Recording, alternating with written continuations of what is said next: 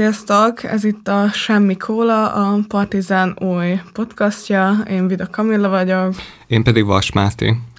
Ez a podcast a filmes podcast munkacím alatt futott egyébként a megbeszélések és a felkészülés során, de nem akarunk feltétlenül kizárólag ennél leragadni és filmekről beszélgetni, hanem elsősorban az a cél, hogy kulturális termékekről fogunk dumálni Mátéval, és ezt valamennyire kitágítjuk egy ilyen társadalmi politikai kontextusba. A mai bevezető epizódban azért maradnánk a filmeknél, és a sportfilmeket gondoltuk első témának. Most a Szeliddel, a Katinkával és egy régebbi magyar filmmel fogunk tágabban foglalkozni a Fehér Tenyérrel. Hallgassatok meg minket egyébként, a Partizánt és az adást is a leírásban található instrukciók alapján tudjátok támogatni.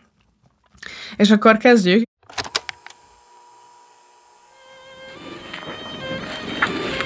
Te, nem azt mondtad, hogy egy temetés lesz? Az lesz a saját temetésünk, arra jöttünk. Komolyan? Bassza meg, meg tök szomjas is vagyok. Adjatok már valamit.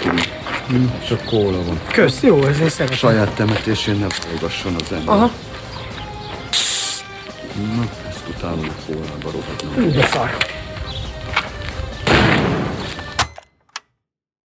Az olimpia valójában nem a sportról szól, nem tömegekről szól, hanem az elsportról szól, és, és közben meg nehéz azzal az ellentmondással mit kezdeni, amit így a Pető Péter is ír a lesgólban, hogy talán van arra valamilyen kutatás, hogy az emberek az ilyen olimpiai sportsikereknél érzik azt leginkább, hogy a nemzethez tartoznak oda, és ez szerintem nagyon fontos, és ezért ez egy ilyen feloldhatatlan dilemma ez az egész, mert mert persze lehet azt mondani, hogy, hogy ez az egész hülyeség, és hogy ezt valami baloldali vagy egy közösségelvűbb dologgal kellene helyettesíteni azt a közösségi érzést, meg örömérzetet, amit ezek a sportsikerek hoznak, csak ugye nem tudod mivel helyettesíteni. Mert ugye az van, hogy sajnos, nem sajnos nemzetállamokban létezünk, és a közösségünket azt a nemzeten keresztül tudjuk kifejezni, népszuverenitás, ezek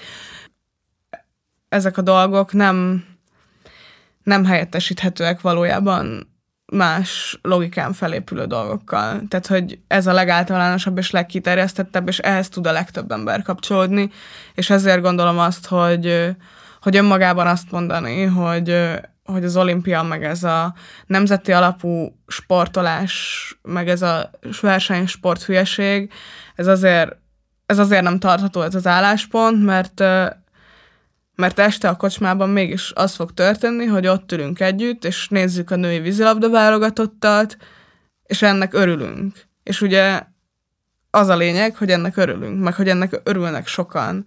És ez, ez azt hiszem, hogy nehezen lenne helyettesíthető ennyire általánosan befogadható, meg általánosan érvényes megoldással.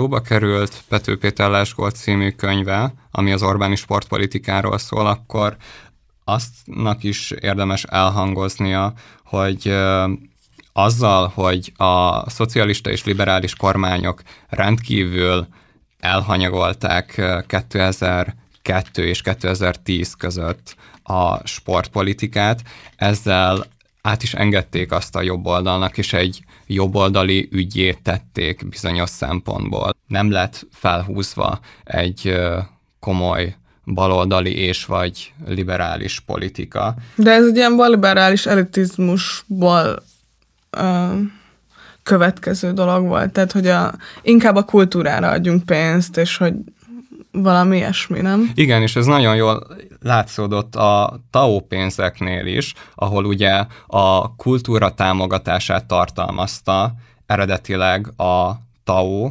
amit még a MSZP-SZDSZ kezdeményezett, és a Fidesz az, ami a sportot hozzácsatolja, ugyanis És a kultúrát el is vettek belőle.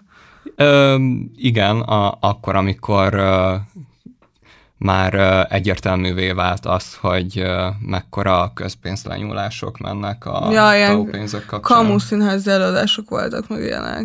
Igen, igen. Nem létező koncertek után besebelt óriási pénzek.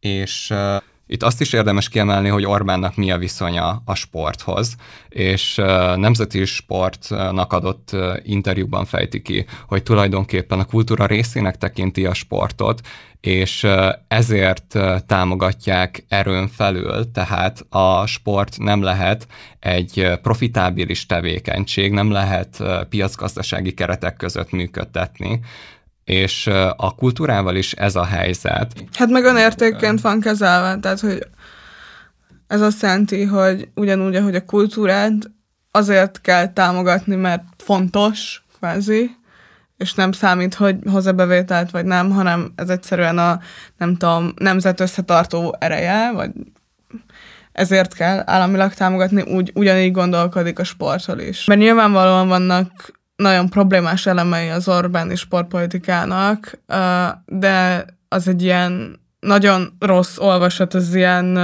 nem tudom, komment ellenzéki helyeken, amikor, amikor azt gondolja bárki is, hogy az Orbán megőrült, és hogy azért épít, nem tudom, stadionokat, meg azért nem költ ennyit sportra, mert hogy ez az ő gyerekkori hobbija, és hogy nem nem ennyire egyszerű a történet, nem érdemes ezt az ilyen pszichologizáló ö, magyarázatot ö, ö, folyton előtérben tartani, mert hogy ez azért egy sokkal összetettebb kérdés, meg sokkal, nem tudom, szofisztikáltabb politikai koncepció van mögötte. Hát rendkívül ellentmondásos a mérlegnek a megvonása, ami Pető Péter könyvében létrejön, és ő azt állítja, hogy annak ellenére, hogy az irdatlan mennyiségű pénzek és a politika logikájának a sportba való bevitele és túlerőltetése iszonyatos károkat okozott, ennek ellenére lerohadt öltözők fellettek újítva, szakadt mezek lelettek cserélve, most uh, szó szerint idézek. Igen. De lényeg a lényeg, ott lett elvégezve az apró munka, ahol el se lett kezdve lényegében, ahol magára lettek hagyva közösségek évtizedes viszonylatban. És ezt is látni kell, hogy amikor világbajnokságok során közpénzlenyúlások történnek, azzal együtt olyan munka is el lett végezve, amit ezelőtt el se akartak kezdeni ja, ja. hivatalban lévő kormányok. Amit egyébként ezek a sportfilmek is valamennyire érintenek, főleg talán a Fehér Tenyér, meg egyébként a, a, az is egy új film, a Richard király, hogy King Richard, hogy hogy a sportnak az ilyen osztályváltásban, meg a mobilitásban is egy ilyen elég fontos szerepet tud lenni, és ez is valamennyire megjelenik ebben a, ebben a koncepcióban, szóval, hogy ugyanúgy, ahogy a kultúrán keresztül, úgy egyébként a sporton keresztül is megtörténhet az, hogy hogy egyszerűen képes vagy arra, hogy kitörj a nyomorból, és valamilyen, nem tudom, olyan jövőt tudja elépíteni magadnak, ami egyébként nem lenne elképzelhető. Abszolút. És az oktatás mellett ezért fontos egy jól működő sportpolitikát kidolgozni a bármelyik kormánynak. Igen. És az olimpia kapcsán szerintem még azt megemlíthetjük, hogy nagyon szemléletes Borkai Zsoltnak elhangzott beszéde a londoni olimpia után, ahol azt jelentette ki, hogy nem vagyunk sportnemzet, és ezt arra értette, hogy annak ellenére, hogy a versenysportban évtizedes távlatokban vannak rendkívül nagy sikereink, annak ellenére a tömegsportban pedig iszonyatosan nagyok az elmaradások, és ezt a két szférát nem lehet külön szemlélni, hanem ezek egymást egészítik ki, és nagyon-nagyon furcsa ezt Borkai Zsolt szájából hallani az ő mm, politikából való kipörgésének a tudatában. talán lassan rátérhetünk a filmekre konkrétabban, ami még visszakapcsolva korábbi gondolatokhoz szembetűnő, hogy hogyan áll nem ellentmondásba, de hogy hogyan, milyen viszonyban áll az, hogy te a közösségedért, a közösség sikereként gondolsz a saját sportkarrieredre, vagy a saját eredményedre, vagy pedig, vagy pedig elsősorban ez, ez rólad szól meg arra, hogy hogyan tudod, nem tudom, az ilyen saját fizikai határaidat átlépni, hogyan tudsz olyan teljesítményt nyújtani, amit senki más nem tud a világon, ilyesmi. És ebben nagyon érdekesek és különbözőek voltak a filmek, amiket megnéztünk. Egyébként van például az Egerszegi dokumentumfilm, és ugye ez is kérdés, hogy hogy az mennyire egy olyan film, ami, ami nem egy imás film, hanem lehet dokumentumfilmként kezelni, ez ugye a Katinkánál is egy, egy jó kérdés, vagy egy probléma.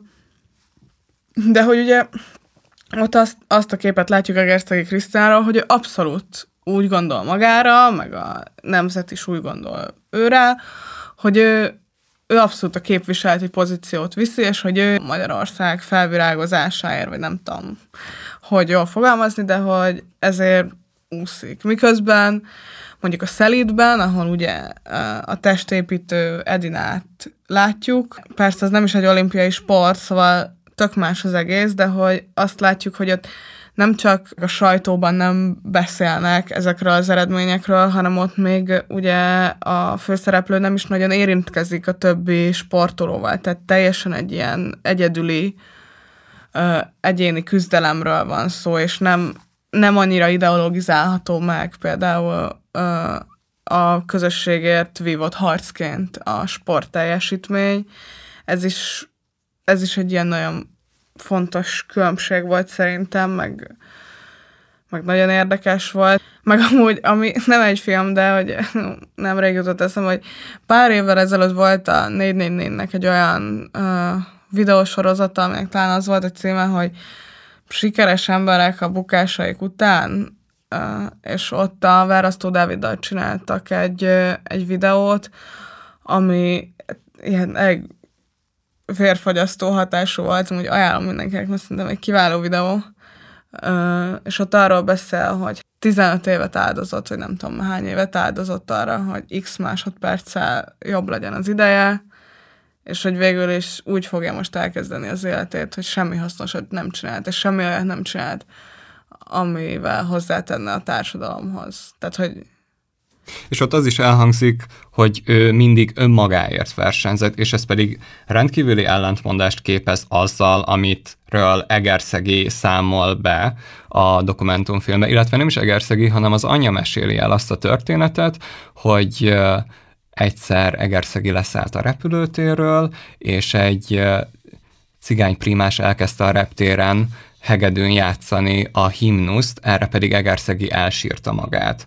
És ebben benne az az, hogy Egerszegi mm, értelmezésében nem arról van szó, hogy ő csak és kizárólag önmagáért úszik. És uh, itt uh, nem szeretnénk ítélkezni, szóval ezt a kontrasztosságot nem úgy akarjuk tálalni, hogy... az egyik jobb lenne, mint a másik. igen, igen, hanem hogy mennyire szélső értékek ezek, és közben meg valószínűleg az lehet, hogy ezek ütköznek folyamatosan egy élsportoló fejében, konfliktusban állhatnak ezek a mm, értelmezések. Igen.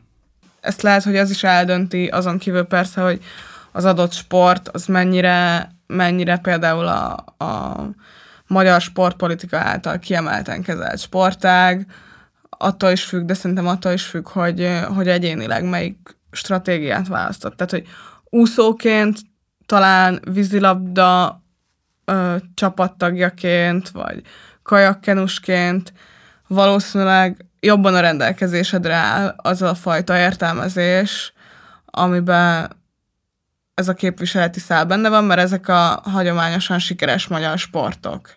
De mondjuk nem tudom, vitorlában is voltak a magyaroknak jó eredményei, de nagyon nem egy ilyen kifejezetten klasszikus magyar sportákként gondolunk rá, és, és lehet, hogy akkor mondjuk aki ezeket a sportokat űzi, ő nem is, nem is áll a rendelkezésre ez a fajta értelmezés. Mert hát te kiket ismerünk? Az úszókat ismerjük, a vívókat ismerjük, a kajakkánosokat ismerjük, a vízilabdásokat ismerjük, másokat nem nagyon. Hát meg aki focit néz, az nyilván a focistákat is, csak a foci az meg nem az olimpián annyira nem egy fontosnak gondolt uh, sport.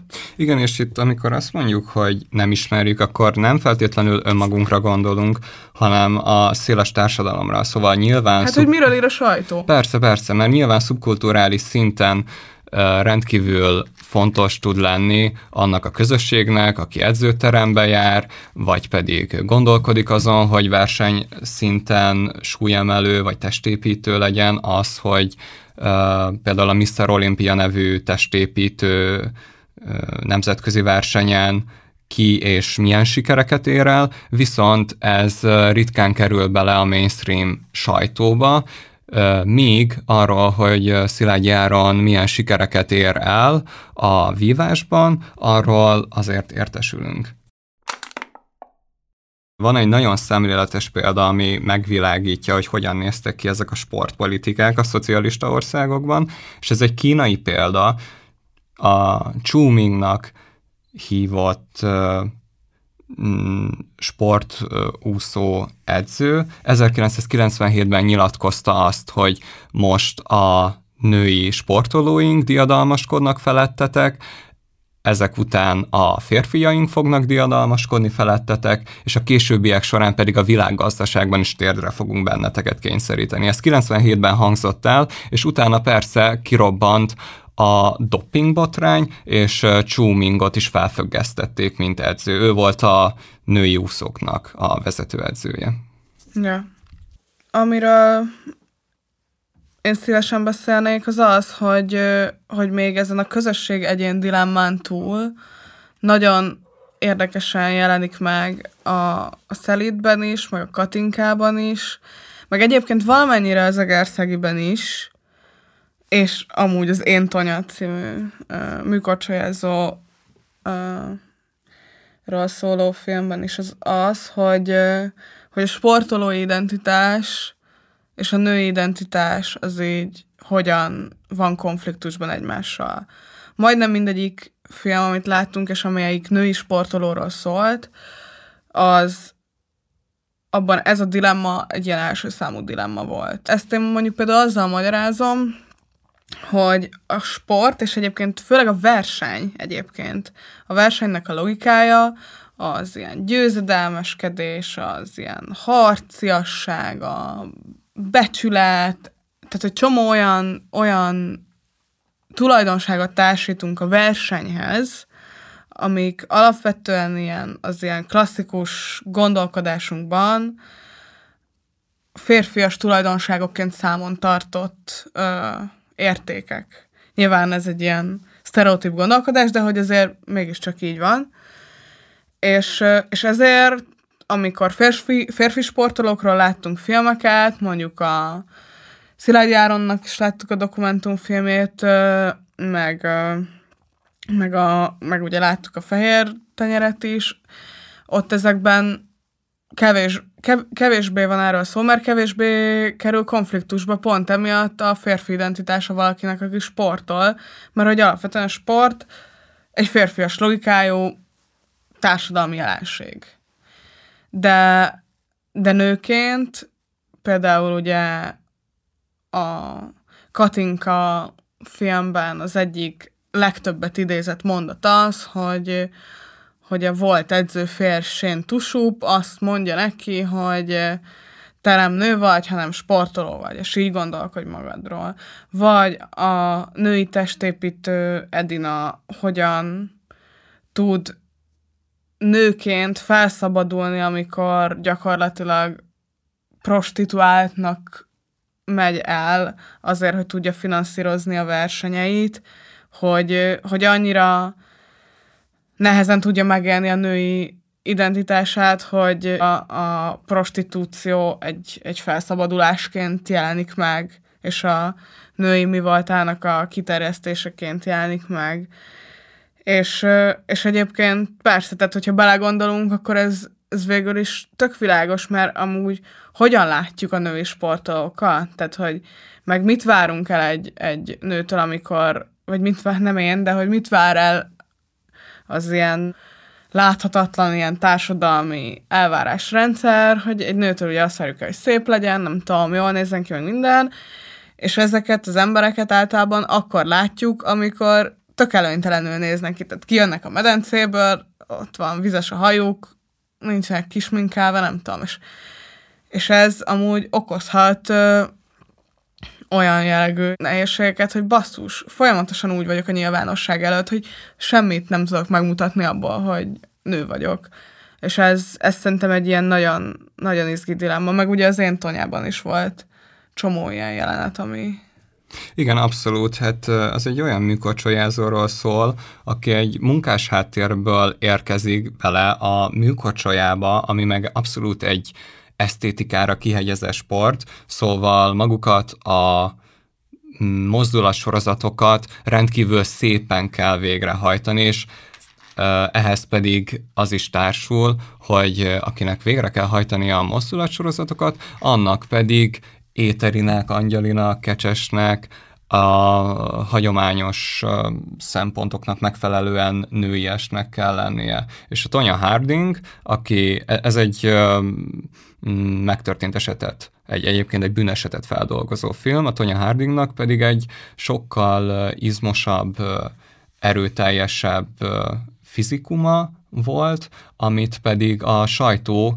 és a műkocsolyán, műkocsolyán belüli szubkultúra pedig férfiasnak érzékelt. És ezt ki is hangsúlyozták, és azokat a műkocsolyázókat, akikkel a Tonya Harding versenyzett, azokat olykor szembeállították a Tonya Hardinggal, szóval volt egy korcsolyázó, aki a hagyományos nőiséget testesítette, meg a Tonya Harding pedig egy sokkal robosztusabb, férfiasabb, és uh, nyilván ebben szerepet játszott az ő munkás háttere is, mert mint a, a stílusa, meg a viselkedése és a botrányai is ahhoz, hogy őt uh, ne úgy érzékelje a szintér, mint aki oda született és oda tartozik, hanem mint uh, aki valahogy uh, nem illeszkedik alkatrészként bele a szintérbe. És a női sportnak egyébként, ha megnézzük a történetét, akkor rengeteg olyan pontot találunk, ahol konfliktusba kerül a női identitás a sporttevékenységgel. Ennek a legbizarabb változatai azok, amikor a női sportot komikusnak tartották. Például prostituáltaknak rendeztek futóversenyeket a középkor folyamán, például Münchenben is, és az is egy bevett taktika volt a késő középkori Itáliában, hogy nők, vagyis prostituáltaknak rendezett futóversenyt tartanak a vár tövében a támadók azért, hogy a védőknek a figyelmét tereljék el, megzavarják őket. És hogyha ugrunk egy óriásit, 1895-ben, akkor tartják meg az első női futballmérkőzést, viszont a viktoriánus etiket miatt pedig a nőknek szoknyában és kalapkában kellett fociznia, és az újságírók pedig erre le is csaptak, és konkrétan erről a futballmérkőzésről csak olyan beszámolók születtek szinte, ahol ezt karikírozzák, hogy mennyire röhelyes ez a látvány, amit a női sportolók nyújtanak. De hogy ne, nem is kell annyira régre visszamenni nekem, az egy ilyen nagyon megmaradt az a, nem tudom, ez a 444 cikk, azt hiszem, ami arra hívta fel a figyelmet, ha az ilyen olimpiai sportközvetítőknél, hogy, hogy hogyan közvetítik a férfi sportolók úszását, és hogyan a női sportolókét, és a, a Csalaci, kimondják a vezetéknevet, de amikor női sportolók úsznak, akkor Katka van, meg Lilu, meg Zsú. Igen, ez abszolút benne van, és uh, amit mondtál, hogy a sportolónők kinézete is zavarba ejti a, a sajtót, a közönséget. Ez is egy igazából egy egészen jól dokumentált jelenség. Van egy Alfred Richards nevű sportszociológus, és szerinte a nőknek muszáj lemondani a nőiségről, amikor sportolókká válnak. Ő úgy fogalmaz, hogy nem nélküli aszexuális lényekké kell válniuk. Ezt néhányan azért vitatják, mert már a 30-as években is a, már a Weimári köztársaságban a sportolónőknek kultusza is van emellett, viszont mindig van egy dilemma a női sport köré építve a 20. század folyamán, és nyilván, hogy ezt a érzékelés rendkívüli módon megdobják a szocialista országok hormonkezelt sportolónői.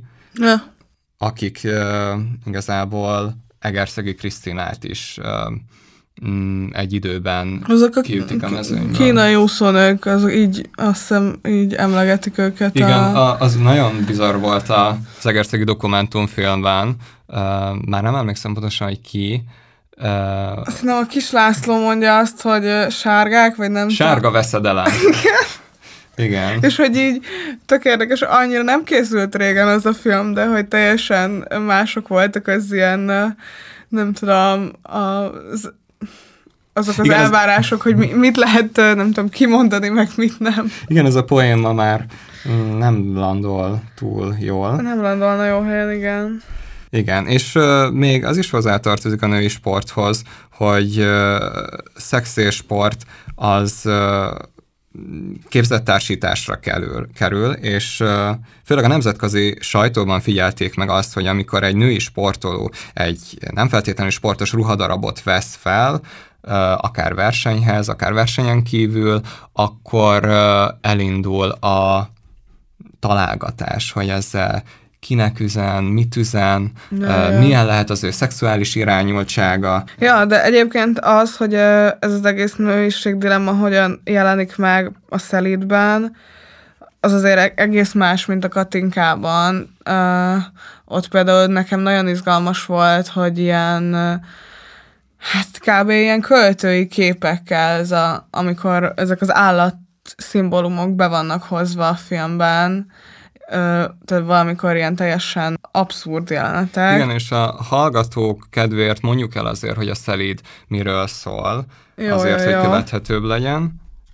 Szóval azt látjuk, hogy Csonka Eszter testépítő nő által játszott karaktert, a párja, akit szintén egy hivatásos sportoló, Túrós György alakít, Edz, ők ketten megpróbálnak eljutni a testépítő világbajnokságra, és rögtön a film elején Edina megnyeri a magyar válogatót, viszont a testépítés olyan nagy anyagköltséggel rendelkezik, vitaminoknak és egyéb hozzávalóknak, a gyógyszereknek a szedésére van szükség ahhoz, hogy valaki hatékonyan és biztonságosan tudjon edzeni, hogy ez egy milliós tételt jelent. És ezzel a pénzmennyiséggel a két központi karakter nem rendelkezik, és a filmnek a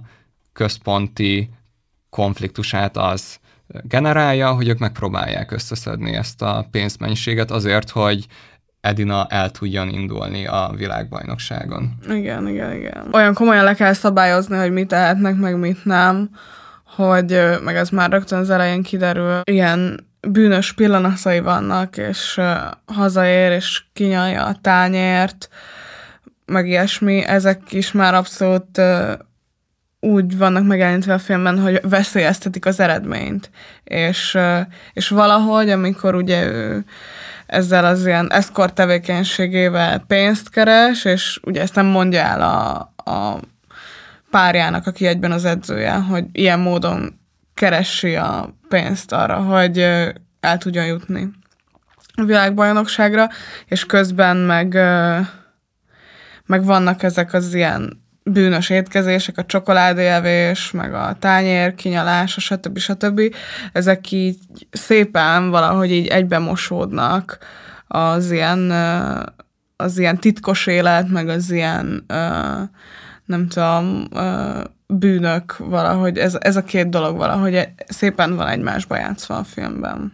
Igen, és a nagy zágon operatőr által választott színvilág is nagyon szépen elhatárolja a két világot. Hideg kék színekkel mutatják be mindig az edzőtermet, a versenyeket, és sokkal melegebb, természetesebb színekkel mutatják meg azt a világot, amit ami Edina titkos életét jelenti. A, mi egyrészt az eszkortsághoz kötődik, másrészt pedig egy ebből elinduló furcsa mm, kapcsolatot fémjelez, ahol Edina elkezd érzelmileg megélni. És mondjuk ez a női sportoló dilemma nagyon jól kijön abban a jelenetben is, ahol Edinát felszólítja az edzője arra, hogy most próbáljon meg nőcis lenni. Kecses, azt hiszem ezt a szót használja. Igen, a nőciset is.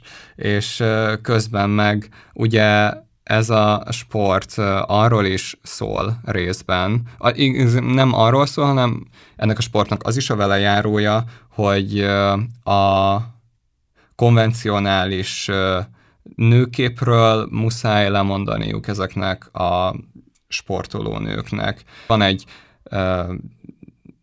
jelenet, ahol Edina hazautazik egy disznóvágásra, és ott folyamatosan éreztetik vele, hogy mennyire bizarnak tartják azt a Jaj. hivatást, amit ő választott. Igen.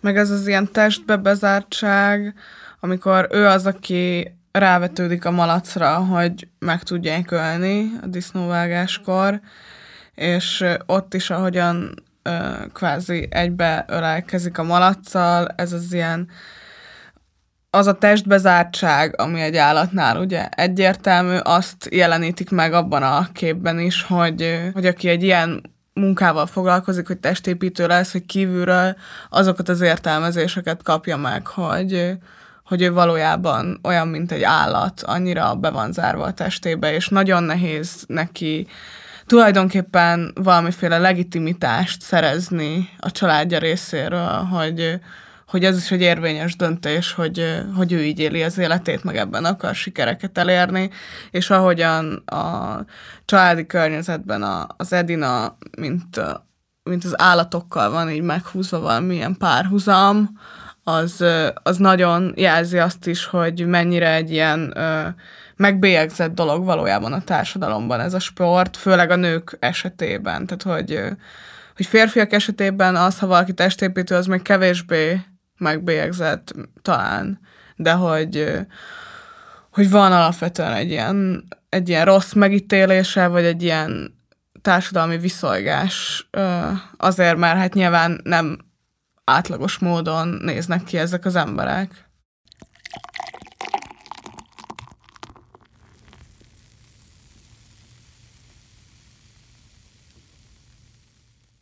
De talán menjünk is ö, egy kicsit tovább, és beszéljünk egy kicsit a fehér tenyérről. Ugye a filmnek egy ilyen központi kérdése az erőszak kérdése, és nyilván meg az ilyen pedagógiában használt erőszaknak a kérdése, ami lehet, hogy akkor, amikor gyerekként láttam ezt a, vagy hát talán kiskamaszként láttam ezt a filmet, akkor azért nem tűnt fel, mert hogy az a fajta diskurzus, ami most a sportvilágban eléggé aktuális, hogy hogy azért nem mindegy, hogy milyen áron érjük el azokat a sikereket, és mondjuk a, az edzőknek a módszereivel szemben ö, most már megfogalmazódhatnak kritikák, például ahogy ezt a Cselaci is nemrégiben tette, szóval, hogy ez most már egy élő, élő párbeszéd, ez talán akkor nem volt egy annyira élő párbeszéd, amikor készült ez a film, és azért nekem, amikor én először láttam, ez nem is tűnt fel annyira, hogy valójában ez is egy mennyire egy ilyen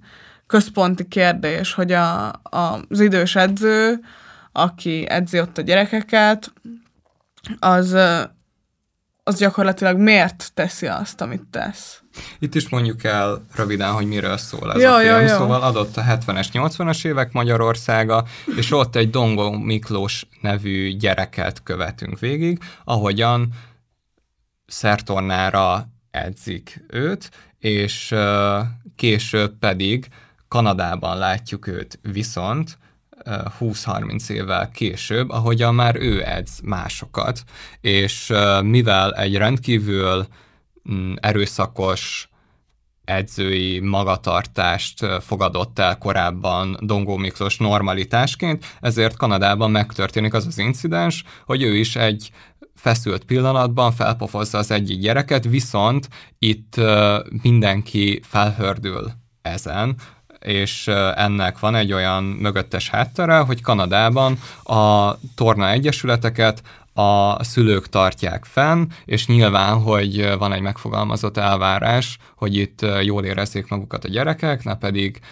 ütve-verve legyenek azért, hogy minél kiemelkedőbb teljesítményt tudjanak a későbbiek során nyújtani, viszont az, hogy akár Magyarországon, akár más országokban az erőszak hogyan jelent meg a tornánban, annak is van egy mm, érdekes múltja, amiről Hajdú Szabolcs, a filmnek a rendezője számol be egy interjúban, és ő ott azt mondja, hogy itt igazából arról volt szó, hogy a gyerekeknek le kell győzniük a félelmüket a különböző gyakorlatoknak a végrehajtásától, amik rendkívül veszélyesek, rendkívül kockázatosak, és az edzők azért voltak rendkívül durvák, hogy a gyerekek jobban féljenek tőlük, mint attól, hogy rosszul végeznek el egy gyakorlatot, esnek egy nagyot, és az fájni fog. És a filmben konkrétan azt látjuk, hogy az edző egy kardot hord folyamatosan magánál, egy víváshoz használható kardot, és ezzel oda-oda suhint a gyerekeknek, akkor nyilván, amikor nem tartózkodnak például szülők a edzőtermen, a tornatermen belül. Van egy olyan jelenet, ahol a Dongó Miklós nem hajlandó végrehajtani egy gyakorlatot, és az edző pedig nem ütheti, úgy érzi, hogy nem ütheti meg a szülők jelenlétében, és ott konfrontálódik szinte először az edzővel. És maga a bevezető jelenet is rendkívül érdekes, mert konkrétan szinte 20 percen keresztül meg sem szólalnak a gyerekek, és folyamatosan csak az edzőnek a jelenlétét érzékeljük, csak az ő szavait halljuk. Ő az, akinek hangja van, akinek cselekvő képessége van magában a teremben, ő az, aki parancsol, a gyerekek pedig engedelmeskednek, és ezt pedig azért hangsúlyozom ki, mert van egy nagyon érdekes 1890-ből származó irat, amit felméri Lajos, a Kolozsvári Egyetem rektora, és egyébként a Kolozsvári Atlétika Klubnak az egyik vezetője ö, hagyományozott ránk, és ott pedig konkrétan a sportról, ö, pontosabban az atlétikáról úgy értekezik, hogy a gyenge test parancsol, az erős test engedelmeskedik, így ősi idegedzőszer az atlétika.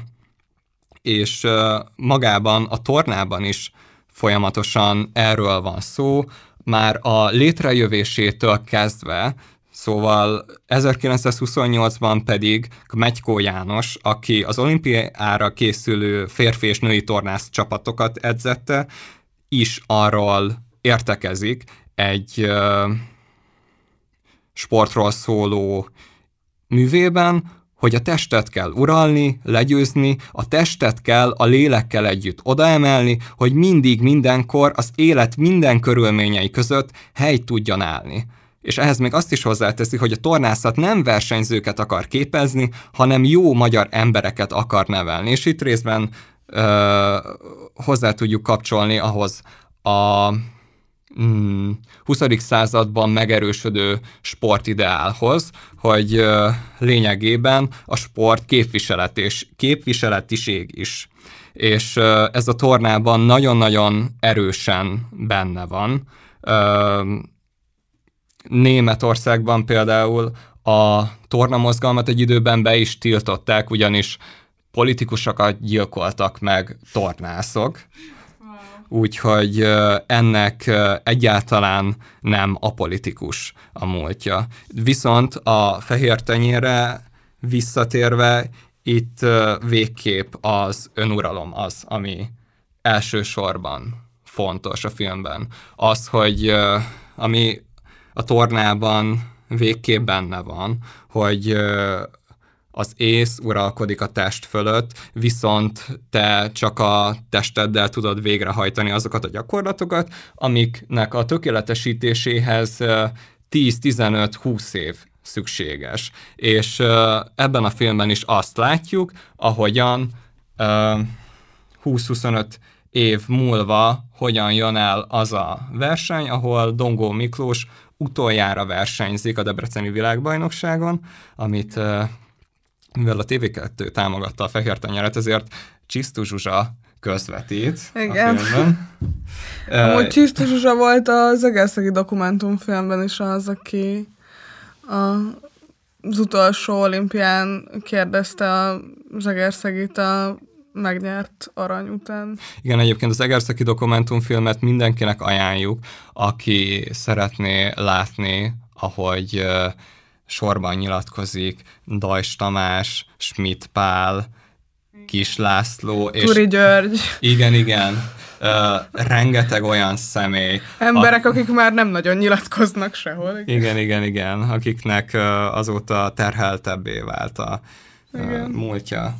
Hát meg egyébként ez egy igen, Jó ott, film szerintem. Igen, igen. Ott van egy uh, rendkívül érdekes jelenet, ahol Schmidt Pál arról számol be, hogy ő eleinte azt gyanította, hogy itt valami turpisság van a háttérben, és valószínűleg egerszegi tiltott szerekhez nyúlhat. Mind, minden esetre az ő teljesítménye nem biztos, hogy uh, azt szerintem, szerintem nem erre utalt, hanem hogy annyira jó teljesítményt nyújt, hogy biztos erre gondolnak sokan, de hogy szerintem, szerintem azt nem úgy kell érteni, hogy ő meggyanúsítottak kvázi az egerszegét, Nem hanem, meggyanúsította, hogy... meggyan, nem meggyanúsította, hanem uh, egy uh, poénos reflexióként Igen, mondta így el. emelte ki, hogy ennyire kivételes Igen, a tudása. annyira kivételes a tehetsége, hogy ő eleinte arra gondolt, hogy ja, itt ja, ja. Uh, nem biztos, hogy ez uh, igen. tiszta teljesítmény. És nyilván, hogy ez a mondat is most már máshogy értelmezzük. A, Igen. Annyira jó volt ez a szakdolgozat, hogy nekem is megfordult a fejembe, hogy lehet, hogy ez nem tiszta teljesítmény. Igen. Ezek a filmek, amikről most beszéltünk, ezek azért nem, nem mindegyik feltétlenül klasszikus sportfilm, vagy hagyományos sportfilm, ami a, a, azokat a toposzokat használja, amiket a sportfilmek általában szoktak. Talán leginkább a Katinka, nem? Igen, amúgy az a legérdekesebb, és mondjuk még a Katinkáról viszonylag keveset beszéltünk, Igen. szóval a legkonvencionálisabb sportfilm abban a felhozatalban, amiről beszélni szerettünk volna igazából, egy olyan dokumentumfilm, ami sokkal jobban és markánsabban használja azokat a játékfilmes eszközöket, amiket a konvencionális sportfilmek szoktak. Mondjuk, mondjunk példákat konvencionális sportfilmre, például a Csoda a jégen, abból a szempontból konvencionális sportfilm, hogy látunk egy vesztesnek tartott csapatot, aki végül győzedelmeskedik, egy Dávid Góliás sztorit látunk igazából végigvezetve, és például uh, konvencionális sportfilmeknél az is egy gyakori toposz, hogy a belefektetett munka az igazából győzelmet fog fialni a végén, és mit látunk a fehér tenyérben? A utolsó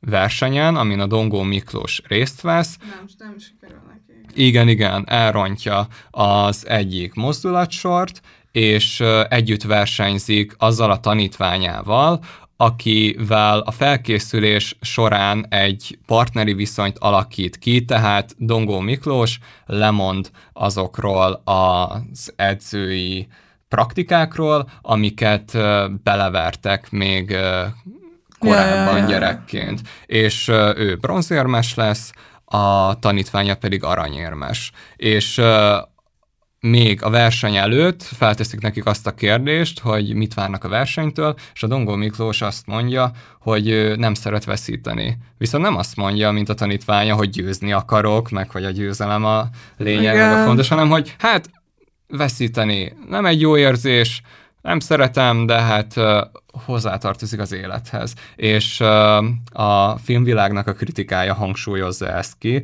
hogy a Dongó Miklós egy nem vesztes és nem győztes karakter, és erre még elég masszívan, szerintem egy kicsit túlságosan is ráolvassák a Kelet-Európának a mm, sorsát, de de amúgy szerintem a Katinkára visszatérve azt szerintem egy, egy igaztalan vád, hogy ez egy reklámfilm lenne hosszú Katinkáról.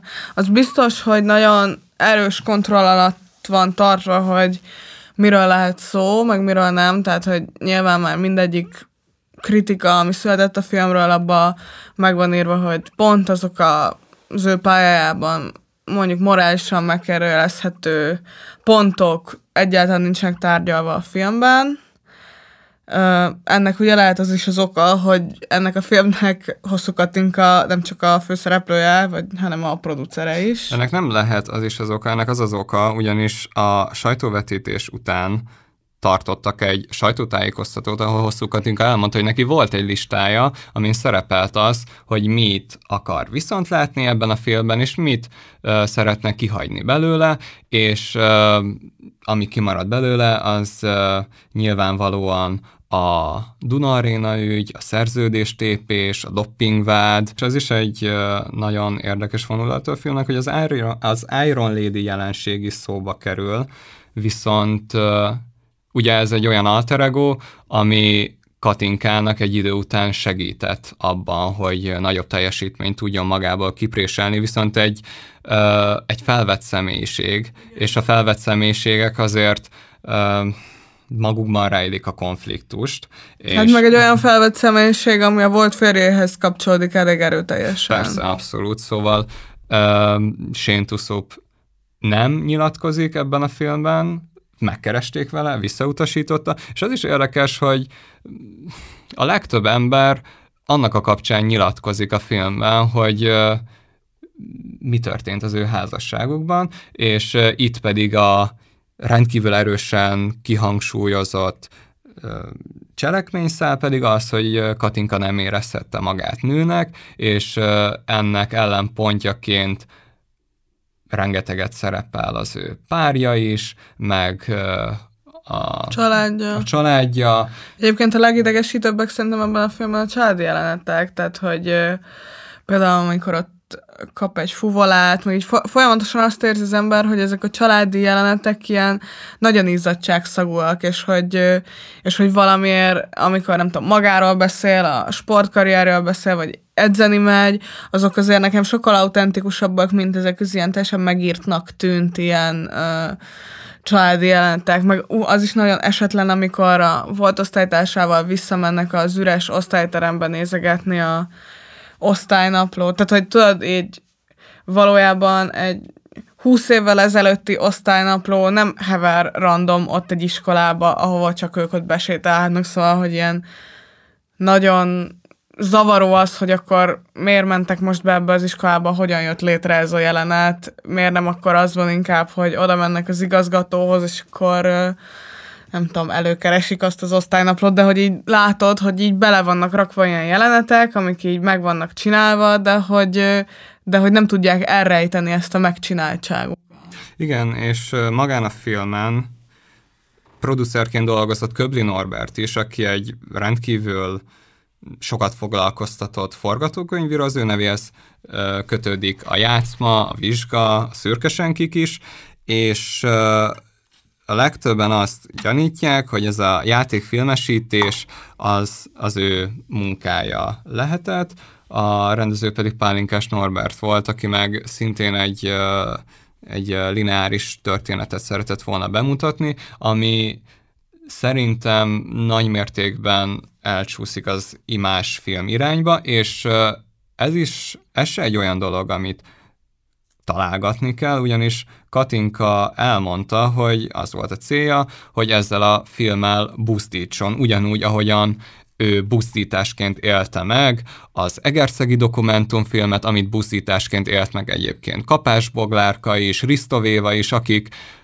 Tudnak szó, szerint... szó szerint idézni a filmben, igen. Igen, igen, igen. És uh, Katinka is erről beszámolt, hogy rengeteg mélypontján, versenyek előtt megnézte újra az Egerszegi dokumentumfilmet, hogy boostolja igazából. Igen, de, de közben szóval, hogy, hogy ezt teljesen értem, de hogy egyrészt mégiscsak vannak szerintem jelenetek, amik közelebb visznek ahhoz, hogy így megértsd azokat a dilemmákat, meg nehézségeket, meg nagy kérdéseket, amikkel hosszú Katinka pályafutása során találkozott, szóval, hogy, hogy én nem mondanám azt, hogy egy ilyen hogy megnézte egy ilyen több mint egy órás reklámot, ami egy hosszú Katinka reklám. És 560 millióba Igen, készül. igen, szóval, hogy másrészt, amiért én nagyon aggódtam, az az, hogy így nem, nem aggódtam, nem, nem vagyok annyira aggódós, de hogy,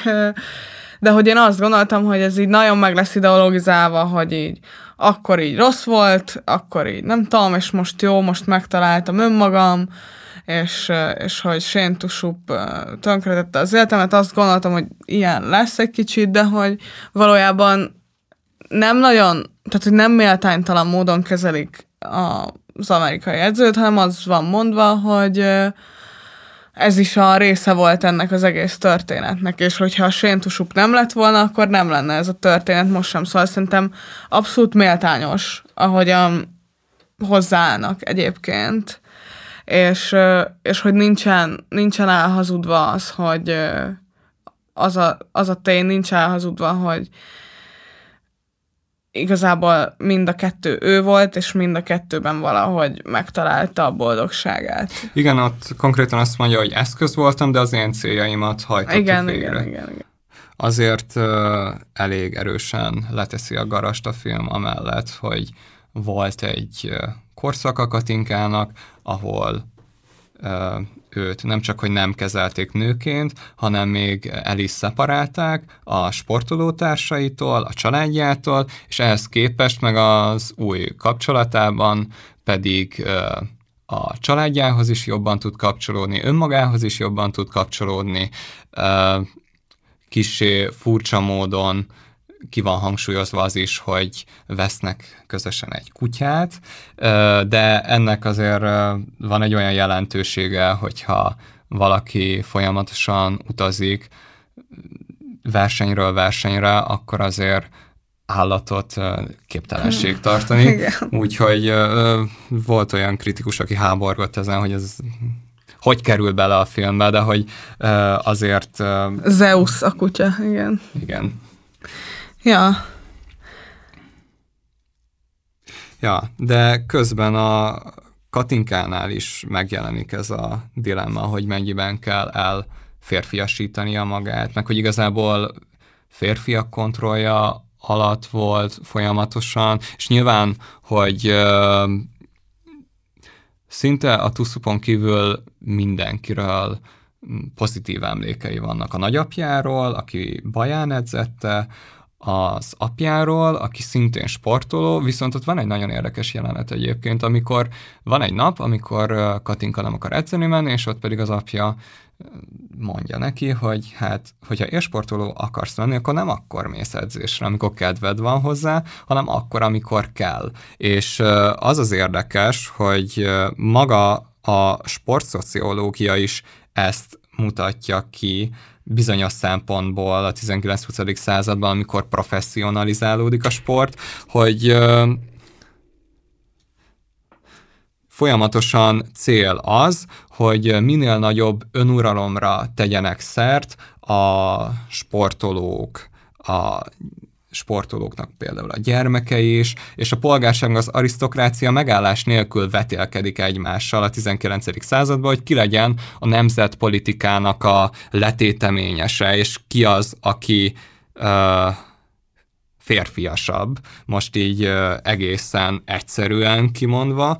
A Veselényi Miklósnak is ez a uh, idézőjeles mesterterve, hogy az arisztokráciát el kell szakítani a puhány tevékenységektől, és lovagoltatni kell, harcoltatni kell, és meg kell honosítani a kapitalista szellemiséget az országban azért, hogy az emberek trenírozzák magukat, és versenyképessé tegyék nem csak magukat, hanem az országot is, és ez az ideológia Széchenyinél is megvan, és van egy nagyon-nagyon érdekes idézet szerintem az ő naplójából, ami az etna megmászásáról szól, amiről, amiről ja. úgy emlékezzük meg, hogy az igen nehéz volt a számára, mégis volt valami, ami felfelé vont, írja Széchenyi. Férfias akaratom, ha az ember gyermekkorától lassanként hozzászokna, hogy mindig több és több fáradtságot bírjon ki, milyen sokra vihetné az ember? hiszen jóformán nincsen kor, amelyben az ember ne kezdhetné meg, hogy abban ne hagyjon egy nőies életmódot, és megkezdjen egy erősítőt. És itt nagyon jól látszódik ez a kontraszt, hogy nem csak a férfias akarat az, ami húzza felfelé Széchenyit a csúcsra, amivel csúcsra lehet érni, hanem muszáj magából kiírtania a nőies életmódot, a puhányságot és ez később meg a női sportra is rárakódik ez a szemlélet. Abszolút, igen. Egyébként neked melyik volt a három közül, vagy azok közül, amiket amikről szó volt, a, ami leginkább megmaradt a filmek közül? Szelid. Nekem a legkompetensebb műnek igazából ez érződött, ahol a filmnyelvet a legjobban használják fel arra, hogy elmondják magát a történetet, hogy átadják magát a tartalmat, és Említetted, hogy a szerédben van egy jelenet, ahol Edina az egyik eszkort munka után, amit eltitkol a párjától, hazaér, és kinyal egy maradékkal teli tányért, és ez azért is érdekes, mert itt is egy szintre kerül egy állattal, felidézi egy tányért nyaló kutyának a képét, és itt igazából kétszeresen tagadja meg a hűséget idézőjelesen. Ez egy kétszeres megcsalás abból a szempontból, hogy sportolóként az önuralmat adja ja, fel. Ja. Hát ahogy így egyben mosódik ez a két szint. Igen. A bűnök két szintje. Hát igen, a, és a bűnöket azt jelenti, hogy néha szeretnél enni egy jót, egy igen. finomat. És, és néha szeretnéd jól érezni magad, mint nő. Ja. Igen, vagy mint ember. Igen. És közben meg ott van az is, hogy a párját bizonyos szempontból megcsalja az eszkort munkákkal, és három férfit látunk, akit ő eszkortként kiszolgál, és mind a három férfi arra vágyik, hogy az Edina legyen a domináns fél, ami meg a megfordítása igazából az ő egész életének, ahol ő az, aki nem csak hogy alávetett, hanem önmagát aláveti egy magasabb rendű életvitelnek és célnak, és közben meg mind a három férfi máshogy férfiatlan a mm, kortárs férfi kép szerint. Az első egy öregember, a második egy túlsúlyos férfi, a harmadik pedig egy olyan... Hát igen, igen, egy teljesen gyermekként. Ja, szóval, hogy az az érdekes ebben a filmben, igen, hogy ez ilyen uh, gender dilemmákat, amik így a sportban megjelennek, azt ilyen tükörfordítás, vagy ilyen tükörszerűen mutatja be, igen. Amúgy nekem is talán a, a szelíd volt a legerősebb uh, ezek közül, és amint még egy kicsit megemlítettünk, a, az én Tonya volt még, ami egy ilyen tök emlékezetes film volt, ott talán a Margot Robinak a játéka volt, ami kifejezetten kiemelkedő volt, és tetszett, de igazából én mindegyiket tudom ajánlani a hallgatóknak, mert, mert mondom, talán még a leginkább imásfilmes, reklámfilmes tulajdonságokkal bíró Katinkában is én azért véltem felfedezni olyan jelenteket, meg olyan izgalmas tanulságokat, amiket akkor nem ismernék hosszú Katinkával kapcsolatban, hogyha csak a sajtót olvasnám róla, meg csak a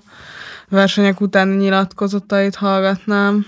Hát igen, meg sematikus klissés sportfilmeket, filmeket abszolút érdemes nézni abból a szempontból, hogy érezhető és tapintható az, hogy hogyan gondolkodunk inkább és 90%-ban magáról a sportról, vagy hogyan, mit várunk el a sporttól, hogy milyen legyen. Mert nyilván, hogy ott, van a, ott vannak a ott van a hétköznapok rögvalósága, hogy a sport milyen valójában, meg hogy milyen dilemmákat rejt magában, de rendkívül fontos és érdekes azt megtapasztalni, hogy milyen ideál képeket vázolunk fel maguk elé, magunk elé. Milyennek akarjuk látni valójában igen. a sportot, igen. Igen, és ez nekünk is nagy dilemma volt, hogy hogyan válogassuk össze a filmes repertoárt, és végül amellett döntöttünk, hogy nem hagyományos sportfilmeket fogunk választani, viszont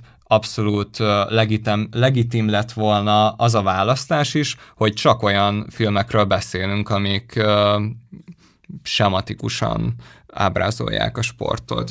Igen, egyébként a leírásban majd fel fogjuk tüntetni az összes cikket, meg könyvet, amiről szó volt, meg hogyha amelyik filmek elérhetőek, azokat, azokat is be fogjuk linkelni az adás leírásában.